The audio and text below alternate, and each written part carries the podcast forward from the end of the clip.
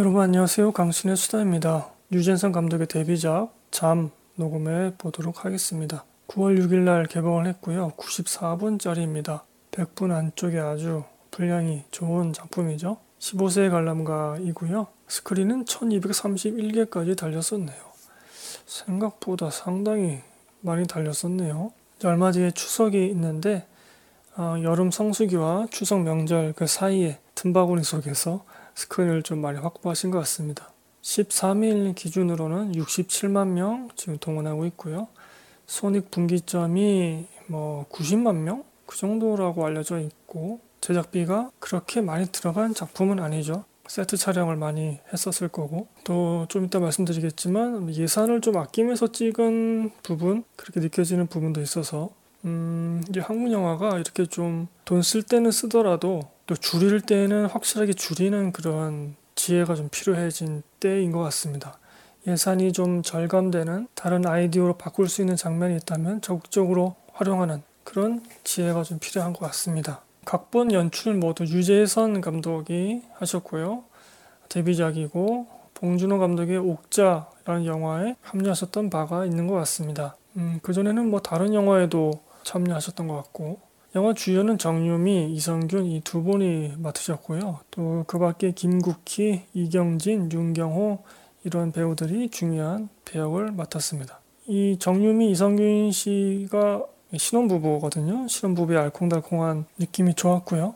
정유미 배우가 여기서 대단한 연기를 펼쳤다. 그러한 좋은 평가들이 많이 있나 보더라고요. 이 두 배우가 주연 배우가 모두 좋은 연기를 보여주셨고 쉽지 않은 연기죠. 공포를 받는 혹은 공포를 주는 그런 모든 연기들이 다 쉽지가 않습니다. 그러니까 감정의 극단을 다니는 그런 연기들이 다 쉽지가 않죠. 근데 정유미 배우가 여기서 정말 대단한 연기를 펼쳤을까? 그거는 저는 좀 동의하기 어렵다고 생각합니다. 음, 우리 기존에 알고 있던 정유미 배우의 이미지하고는 좀 많이 다른 캐릭터이긴 합니다만 여하튼 뭐 제가 볼 땐 좀 그렇고 전반적으로 이 영화에 대한 제 평가가 제가 5점 만점에 3점을 주긴 했습니다. 그런데 이 영화를 좋게 보시는 혹은 일반적인 평가는 좀 많이 다른 것 같습니다. 저는 영화에 좀 아쉬운 부분들이 많이 있었거든요. 그런데 그 아쉬운 부분들이 다른 분들은 다 좋게 보시는 그런 장면들 혹은 그런 요소이더라고요.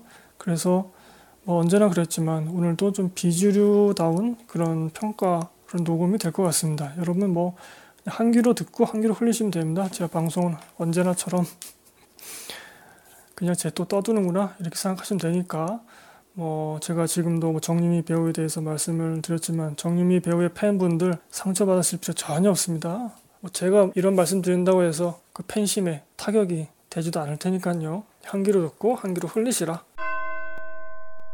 전문가 평점은 다들 좋습니다. 그 유명한 박평식 평론가가 굉장히 평점을 짜게 주시는 분인데 7점을 10점 만점에 7점을 주시면서 뒤척이고 요동치며 주락펴락 이렇게 평을 써주셨고 김소미 씨도 7점을 주시면서 꿈에서 깬 결혼 생활이란 때때로 무시무시한 적과의 동침 이 영화에 대한 평가 중에 하나 또는 음, 공포의 근원이 되는 그런 설정이 두 사람이 부부라는 거죠. 가장 가까운 사이인데 그 사람이 나에게 공포를 전달해주는 주체가 되었을 때, 혹은 이 부부라는 이 공동체 자체가 아, 상대방에게 공포를 줄 수 있는, 불안을 줄 수 있는 그런 존재일지도 모른다. 이런 것들을 좀 내포하고 있는 영화다. 그런 평가가 있습니다. 영화 속에서 그렇게 볼 수 있는 여지도 있고, 또 이 김소민 씨가 그거를 집중적으로 보시고 평가를 써주신 것 같습니다. 자, 간단 평을 먼저 드리겠습니다. 스포일러 없이 데뷔작이시잖아요.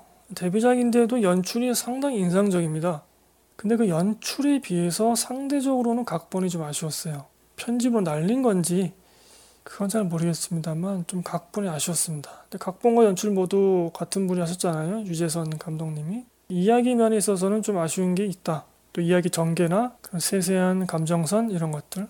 각본이 뒷받침돼야만 하는 그런 부분들이기 때문에 물론 뭐 연출이 정말 좋은 카메라 감독이나 연출자에 의해서도 각본을 뛰어넘어서 정말 초월 연출 그런 것도 하실 수도 있겠지만 그리고 예산 규모가 큰 것 같지 않다 그런 말씀드렸는데 예산을 아끼면서도 장르적인 쾌감을 충분히 줄 수 있다는 점이 이 영화의 장점인 것 같습니다. 좋았습니다 저는 아무래도 데뷔작이기 때문에 제작비도 많이 받지 못했을 것 같은데 후반에는 좀 예산을 아낀 것 같은 느낌 때문에 좀 아쉬운 면도 있긴 했죠. 브리핑을 하는 장면이 나오잖아요. 네, 그거는 좀 그랬습니다. 또 영화의 결말 처리가 좀 아쉽긴 하지만은 전반적인 장르적인 쾌감은 좋았다고 생각이 들고요. 그러니까 이게 포털이나 뭐 영화 사이트들 가보면 미스테리라고 되어 있고 뭐 감독도 그렇게 생각했는지 모르겠습니다만 저는 이걸 미스터리로 보고 싶지 않아요. 그냥 스릴러로 봅니다. 그래서 저의 방송편 한 줄평에도 스릴러라고 제가 소개를 해드렸을 텐데 스릴러하고 미스터리하고 좀 다르죠. 미스터리는 그냥 신비의 영역으로 두는 거고요. 스릴러는 우리가 뭐 신문 기사를 보듯이 또 영화가 그걸 해명시켜 줘야 됩니다.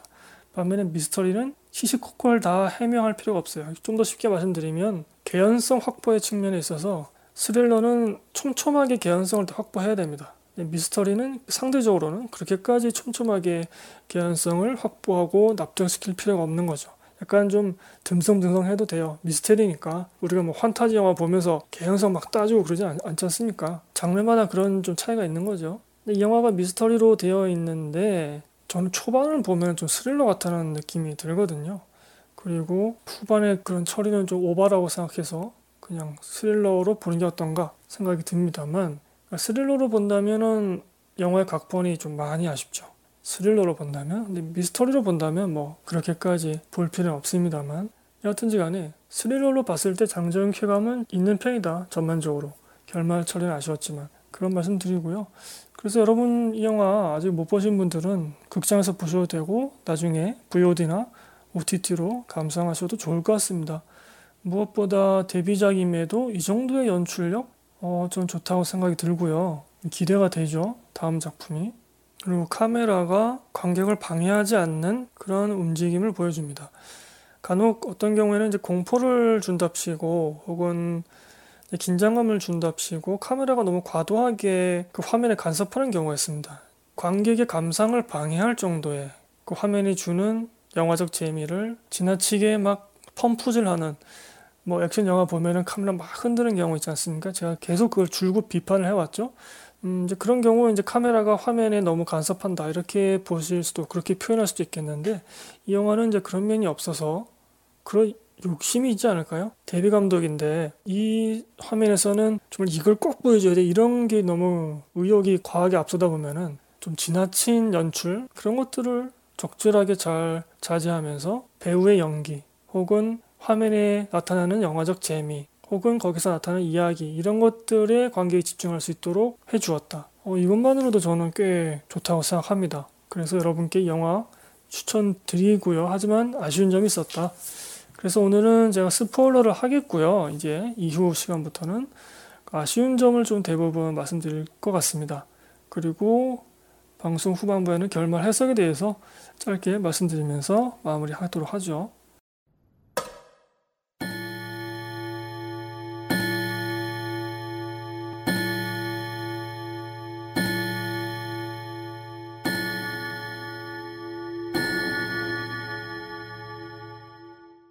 포털에 써 있는 스토리 시놉시스를 읽어보겠습니다. 자, 이 시간부터는 제가 스포일러 합니다. 여러분 주의하시길 바라고요. 행복한 신혼부부인 이선균과 정유미 어느 날 옆에 잠든 남편 이성균이 이상한 말을 중얼거린다. 누가 들어왔어? 어, 이게 이성균이 받은 그 각본에 써 있는 대사와 좀 비슷한 대사로 언급이 되죠. 또 그것 때문에 혼동이 되기도 하고 영화 속에서 여하튼 누가 들어왔어 이런 얘기를 하죠. 집안에 들어온 건가? 아니면은 다른 식으로 들어온 건가? 여러 가지로 해석할 수 있는 그런 대사이기도 했죠. 그날 이후 잠들며 마치 다른 사람처럼 변하는 이성균, 깨어나며 아무것도 기억하지 못하는 이성균은 잠들면 가족들을 해칠까 두려움을 느끼고 정림이도 매일 잠드는 순간 시작되는 끔찍한 공포 때문에 잠들지 못한다. 치료도 받아보지만 이성균의 수면 중 이상 행동은 점점 더 위험해져 가고 정유미는 곧 태어날 아이까지 위험에 빠뜨릴지도 모른다는 생각에 온갖 노력을 다해 보는데 이렇게 써 있습니다. 실제로 어, 저 영화 보면서 깜짝 놀랐던 게 그 공포를 당하는 정유미 캐릭터가 만삭의 임신 상태였던 거죠. 그 관객 입장에서는 더 조마조마하죠. 저도 정말 조마조마했거든요.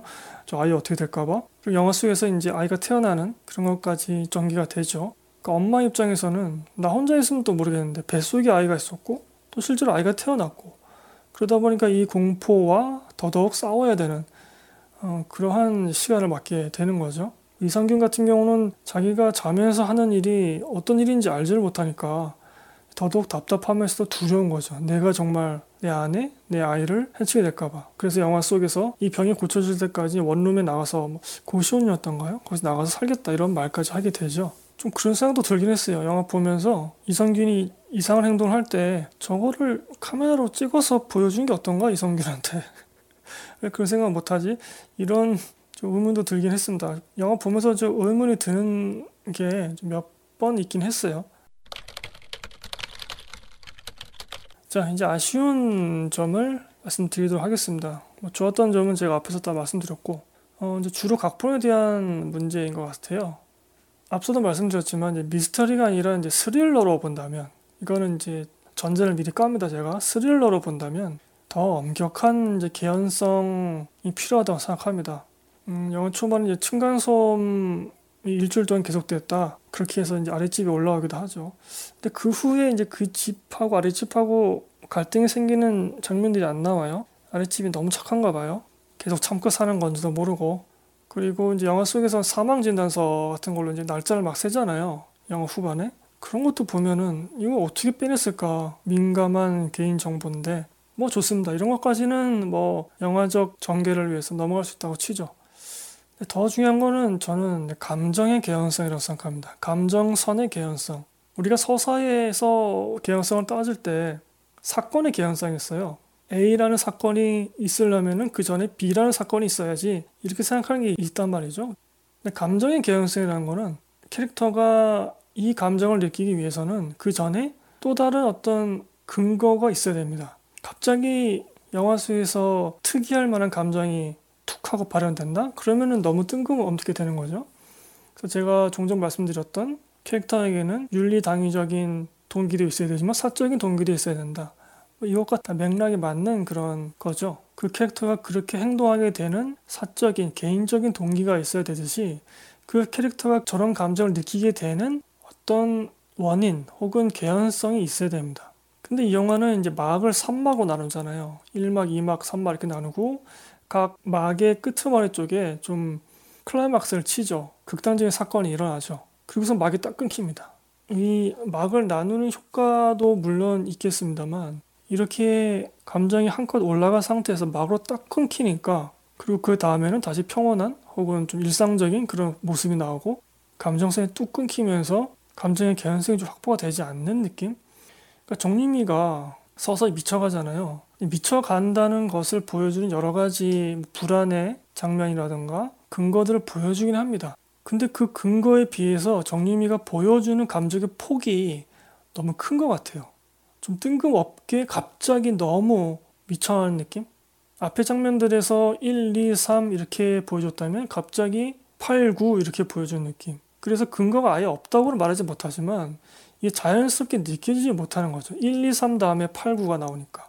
감정의 진폭이. 그러니까 실제로 이 영화를 보신 다른 분들은 아마 그렇게 느끼시지 않은 것 같아요. 다들 이런 부분을 좀 좋게 보시더라고요. 저만 영화를 잘못 본지도 모릅니다. 네. 저는 좀 그렇게 느꼈습니다. 감정이 갑자기 점프가 돼버린다. 감정의 개연성이 툭 끊겨버린다. 그게 그 막을 나누는 영화의 구조에도 기인한 게 있겠지만, 원인이 있겠지만, 각본에서 좀 잘 다루지 못한 거 아닌가? 혹은 연기가 그런 건가? 좀 이상했어요. 1막에서 강아지가 죽잖아요. 그게 정말 엄청나게 큰 사건이란 말이죠. 어떻게 보면 뱃속에도 아이가 있지만 그 강아지도 소중한 생명이잖아요.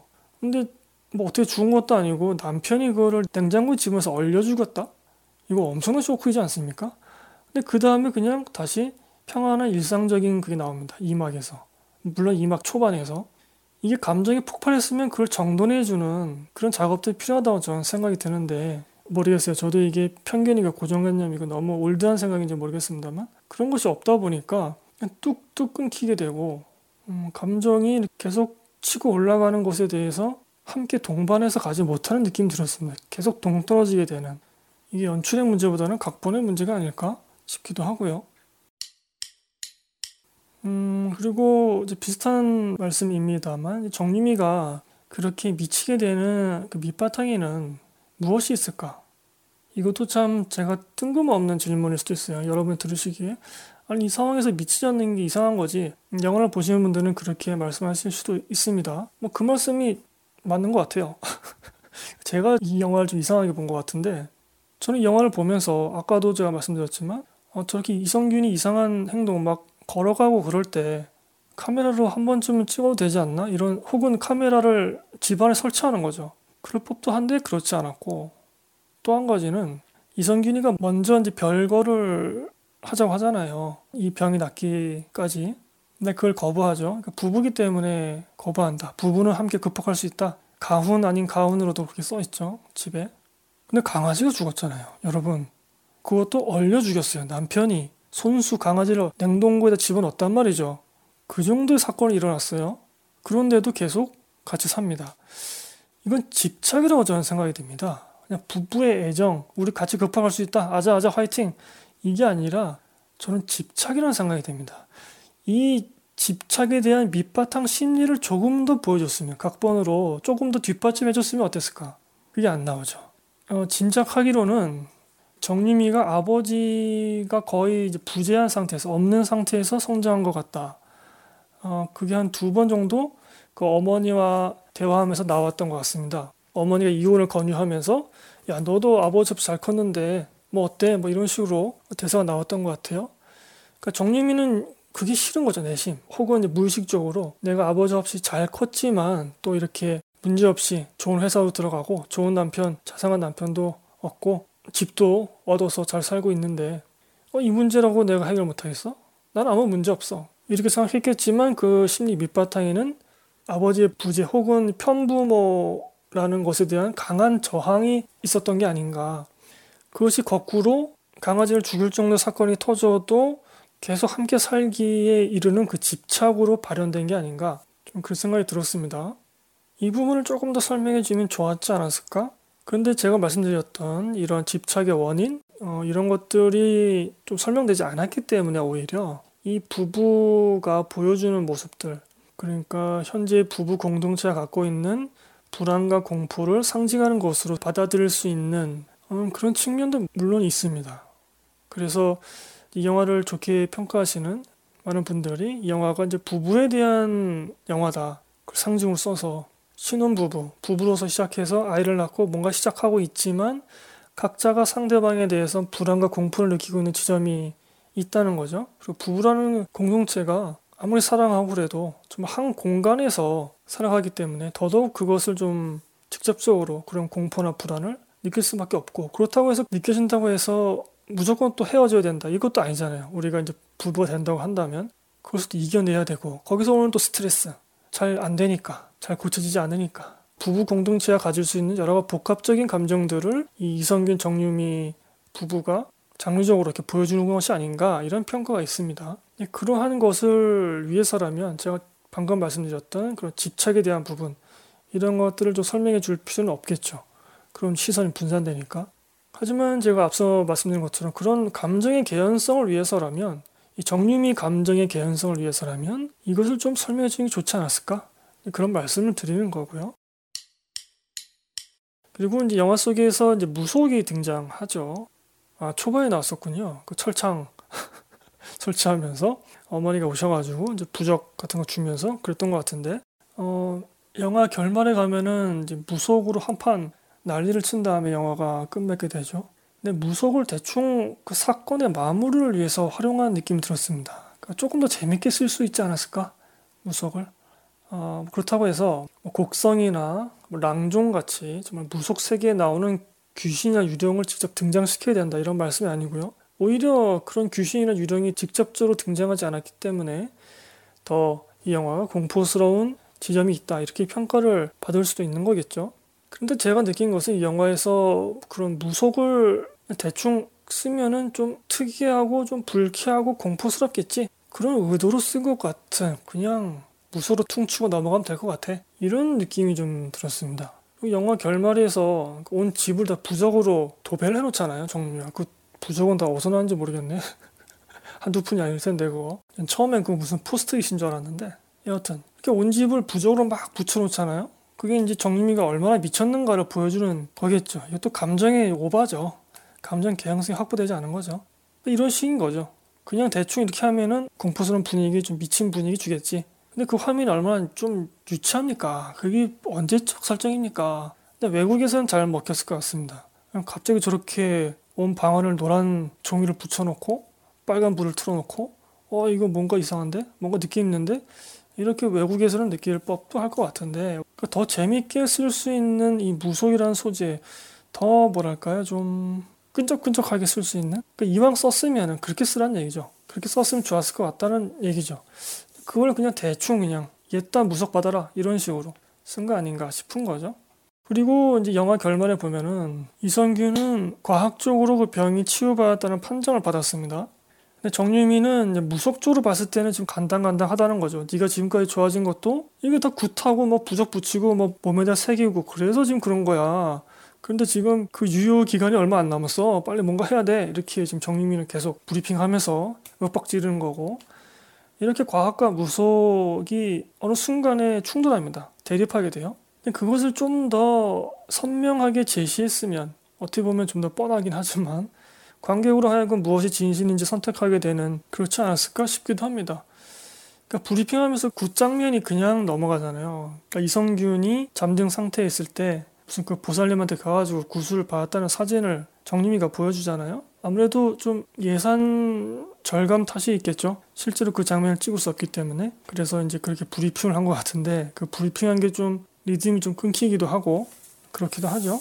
예산 절감인 것 같은데 그것 때문에 굿장면을 뺀 것 같고 그냥 사진으로 대체한 것 같은데 무속과 과학을 좀 더 선명하고 좀 더 제시하면서 대립시켰으면 어땠을까? 좀 더 재밌지 않았을까? 그리고 관객이 좀 둘 중에서 선택하는 그런 맛이 더 있지 않았을까요? 해석할 때. 그런데 결말에는 이미 1막, 2막과 달리 3막에서는 3막의 시점이 이성균의 시점으로 진행이 되죠. 그래서 1막, 2막에서는 정유미가 바라본 이성균의 모습이 나오죠. 갑자기 뭐 생고기 먹고 창밖으로 떨어지려고 그러고 그렇게 되죠. 산막에서는 이성균이 바라본 정유미의 미친 모습, 온방에 부적 붙여놓고 이런 게 나오게 되죠. 그 이성균의 시점이기 때문에 정유미가 이미 타자화되어 버린 거죠. 화면에 있어서는. 즉 영화에서 이성균이 보는 것과 관객이 보는 것 모두 아, 저 정유미 미쳤구나. 제가 하는 말은 다 뻥이지, 거짓말이지, 착각이지. 이렇게 되어버리죠. 그래서 어떻게 보면 선택의 여지, 관객이 이 해석의 선택을 할 수 있는 여지가 좀 줄어들어 버립니다. 거기서. 그래서 앞서 말씀드렸지만 오히려 좀 전형적이고 클리셰적이긴 하지만 과학과 무속을 대립시키는 게 더 좀 더 편한 수단 아니었을까? 그런 말씀 드리는 거죠. 그리고 후반에 갈수록 좀 공포가 좀 떨어지는 느낌 들긴 했습니다. 공포감이. 왜냐면 그거는 정체가 드러난 공포는 정체가 드러나지 않은 공포보다는 상대적으로 좀 그 강도가 떨어지죠. 공포라는 거, 불안이라는 거는 내가 파악할 수 없을 때, 내 눈에 보이지 않을 때, 혹은 내가 컨트롤 할 수 없을 때, 그런 상황일 때, 그럴 때도 공포를 느끼게 되는 것이기 때문에 그래서 영화 후반으로 갈수록 혹은 특히 산막에 이르러서 그 부적 거실에 있어서는 공포가 이미 드러난 거랑 마찬가지죠. 그냥 미쳤구나. 이 정도. 그 정도로 좀 축소가 됩니다. 초반에 비해서. 그런 것들이 좀 많이 아쉬웠습니다. 대부분 좀 각본에 대한 그런 아쉬운 말씀 드렸고요. 자, 결말 해석을 좀 드려보도록 하겠습니다. 이거는 뭐 제가 틀릴 수도 있는 거고 계속 말씀드리지만 제가 다른 분들과는 좀 영화를 다르게 본 것 같아요. 그래서 이 해석도 좀 많이 틀릴 수가 있다. 그냥 제 생각을 말씀드리겠습니다. 제가 방금 전에도 말씀드렸지만 1막, 2막은 정유미 시선으로 이성균을 본 거고 3막은 이성균의 시선으로 정유미를 본 겁니다. 저는 그 두 개 다 어느 정도 근거가 있다고 봅니다. 둘 다 좀 문제가 있다고 봐요. 영화를 보면서는 그런 생각을 했습니다. 아, 이 모든 게 다 정유미의 착각이었으면 더 재밌겠는데? 이런 생각을 했었거든요. 근데 그것도 있는 것 같아요. 정유미가 이걸 착각 혹은 환각을 한 것이죠. 이유는 모르겠지만 하여튼 뭔가 불안이 있는 거죠. 그게 어머니와 아버지가 있는 부모의 공동체를 이룬 기억이 별로 없기 때문에 이제 본인이 그것을 이뤄야 하잖아요. 곧 아이도 태어나고 그것에 대한 불안, 겪어보지 못한 것에 대한 불안 그런 것일까? 그런데 실제로 이성균에게 그런 목류병도 있는 것 같습니다. 그러니까 둘 다 문제가 있는 거죠. 그래서 제가 제 방송편 한 줄평에 부부는 일심동체라 그런 말씀 드렸는데 둘 다 문제가 있었던 거고 둘 다 어느 한쪽에 원인을 줬던 것 같아요. 그게 부부라는 공동체의 치명적인 약점인 거죠. 자, 강아지를 중심으로 한번 볼까요?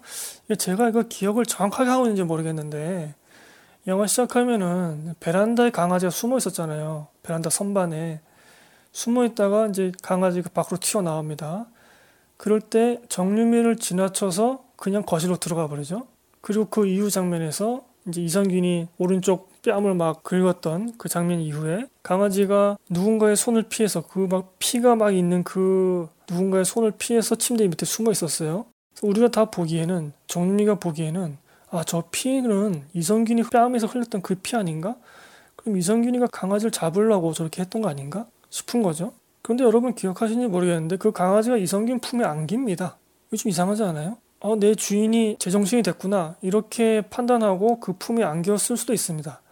네, 제가 강아지를 키우지 않기 때문에 그건 잘 모르겠어요. 근데 그냥 영화 속에서 제가 그냥 이성적으로 판단할 때는 그렇게 무서워서 베란다 선반에 숨고 침대 밑에 숨고 그랬던 사람의 품에 아무렇지 않게 안겨 있다? 이거 좀 이상하잖아요. 이상합니다. 그리고 정림이가 밑에 집 강아지를 봤을 때의 표정이 좀 오묘했습니다. 표현이 좀 묘한데 그 표정이 자신의 강아지를 그리워하는 표정 혹은 불안해하는 표정 이것도 아니고 뭔가 넋이나간 표정으로 전 느껴졌거든요. 저는 강아지는 정유미가 죽였다고 생각합니다. 다만 실제로 이성균이 창문 밖으로 떨어지려고 했고 뭐 그런 이성균이 실제로 움직인 것 같은 그런 장면들 있잖아요. 그것도 실제로 이성균이 그렇게 한 것 같고요. 그러니까 이성균의 그런 목류병 증세 이런 것이 정유미의 심리 밑바탕에 깔려 있는 그런 불안, 아버지의 부재라든가 온전한 가정을 꾸려야 한다는 부담감, 또 아이가 곧 태어나고 이런 부담감 이런 것들을 건드려서 그런 환각, 착각 혹은 그러한 나쁜 짓을 벌인 게 아닌가 싶은 거죠.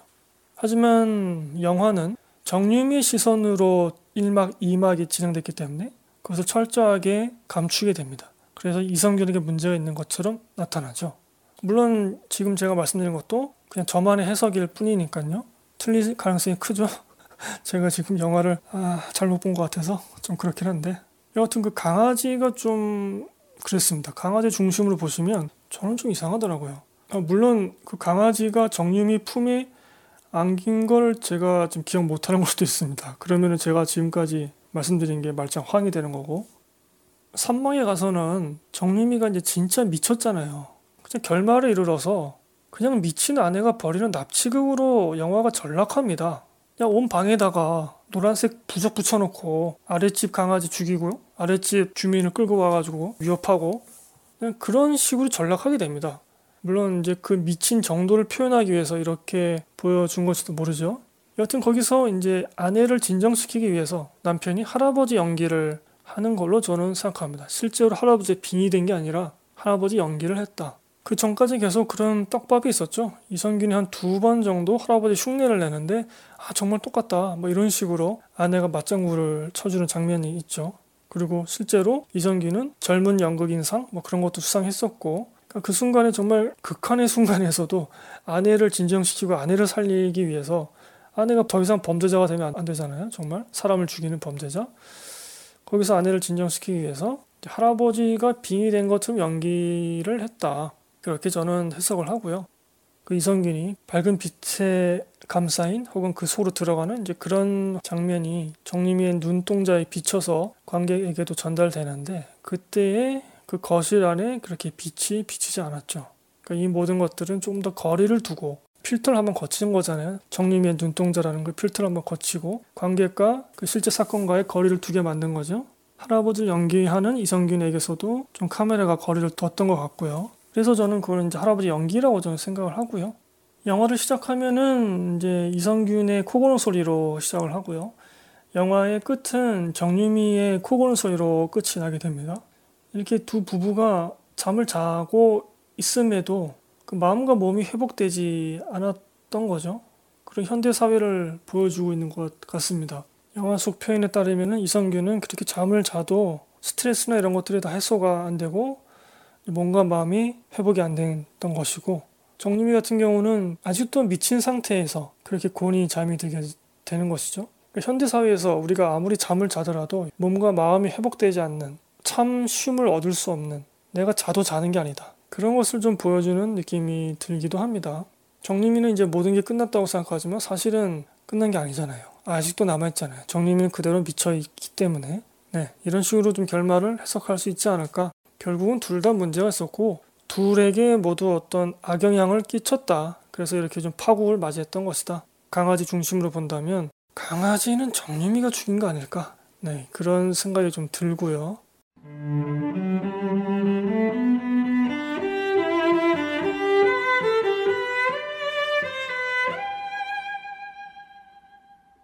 네, 여기서 방송 마무리하겠습니다. 총평해 보겠습니다. 제가 볼 때 데뷔작으로서 연출은 상당히 좋았고요. 부부 혹은 잠 이런 소재를 이용해서 오늘날 우리가 무의식적으로 갖고 있는 어떤 해소되지 않는 것들, 불안, 공포 이런 것들을 잘 형상화해서 보여준 작품이라는 평가가 있는데 좀 일리가 있는 그런 평가라는 생각이 들고요.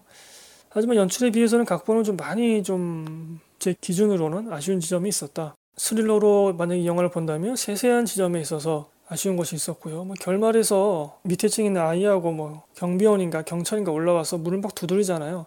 그 몇 번 두드리다 말거든요. 과연 그럴까? 싶기도 한 것이죠. 그게 일부러 영화의 음향에서 사라진 것 같은데 좋은 선택인 것 같지 않습니다. 네, 이건 뭐 그냥 넘어갈 수도 있어요. 하지만 영화의 큰 줄기를 차지하고 있는 감정의 개연성에 있어서는 아직도 좀 납득이 되지 않는다. 너무 점프한 것 같고 너무 오버한 것 같고 좀 그렇다. 하지만 이 영화 여러분께 추천드린다. 그런 말씀 덧붙이고요. 이렇게 작은 규모로 이 정도의 성과를 냈다는 것 유재석 감독의 차기작을 기대할 수 있는 원인이기도 하겠습니다. 물론 제가 뭐 아쉬운 말씀도 많이 드렸는데 그거는 이제 이 영화를 보시는 다른 분들이 평가가 좀 좋은 것 같아서 저까지 뭐 좋은 평가를 더 덧붙일 필요 없을 것 같고 아쉬웠던 지점으로 좀 중심을 두고 한번 제가 녹음을 했던 거고요. 네, 그렇습니다. 이제 추석을 앞두고 있죠. 여러분, 추석에도 좋은 영화들 많이 개봉한다고 하는데, 가능하면 제가 보고 또 녹음을 하도록 하겠습니다. 제가 이걸 지금 목요일 날 녹음하거든요. 영화는 진작에 봤는데 지금 녹음하고 있습니다. 여러분 모두 즐거운 추석 명절, 추석 연휴 보내시길 바라고요. 어, 저희 방송 강신의 수다 트위터와 블로그 있죠. 모두 검색해서 찾아와 주시고요. 또 유튜브, 플로, 팟빵, 쥐약, 네이버의 오디오 클립 이런 곳에 업데이트 되고 있습니다. 재밌게 들으셨으면 좋아요 버튼도 많이 눌러주시고 홍보도 많이 부탁드리겠습니다. 자 가능하면 이제 블로그도 좀 살리려고 합니다. 그래서 방송으로 담지 못한 영화 리뷰는 블로그에도 쓰도록 하겠습니다. 네 감사합니다 여러분. 모두 추석 연휴 즐겁게 가족들과 보내시길 바라겠습니다. 건강하시고요. 안녕히 계세요.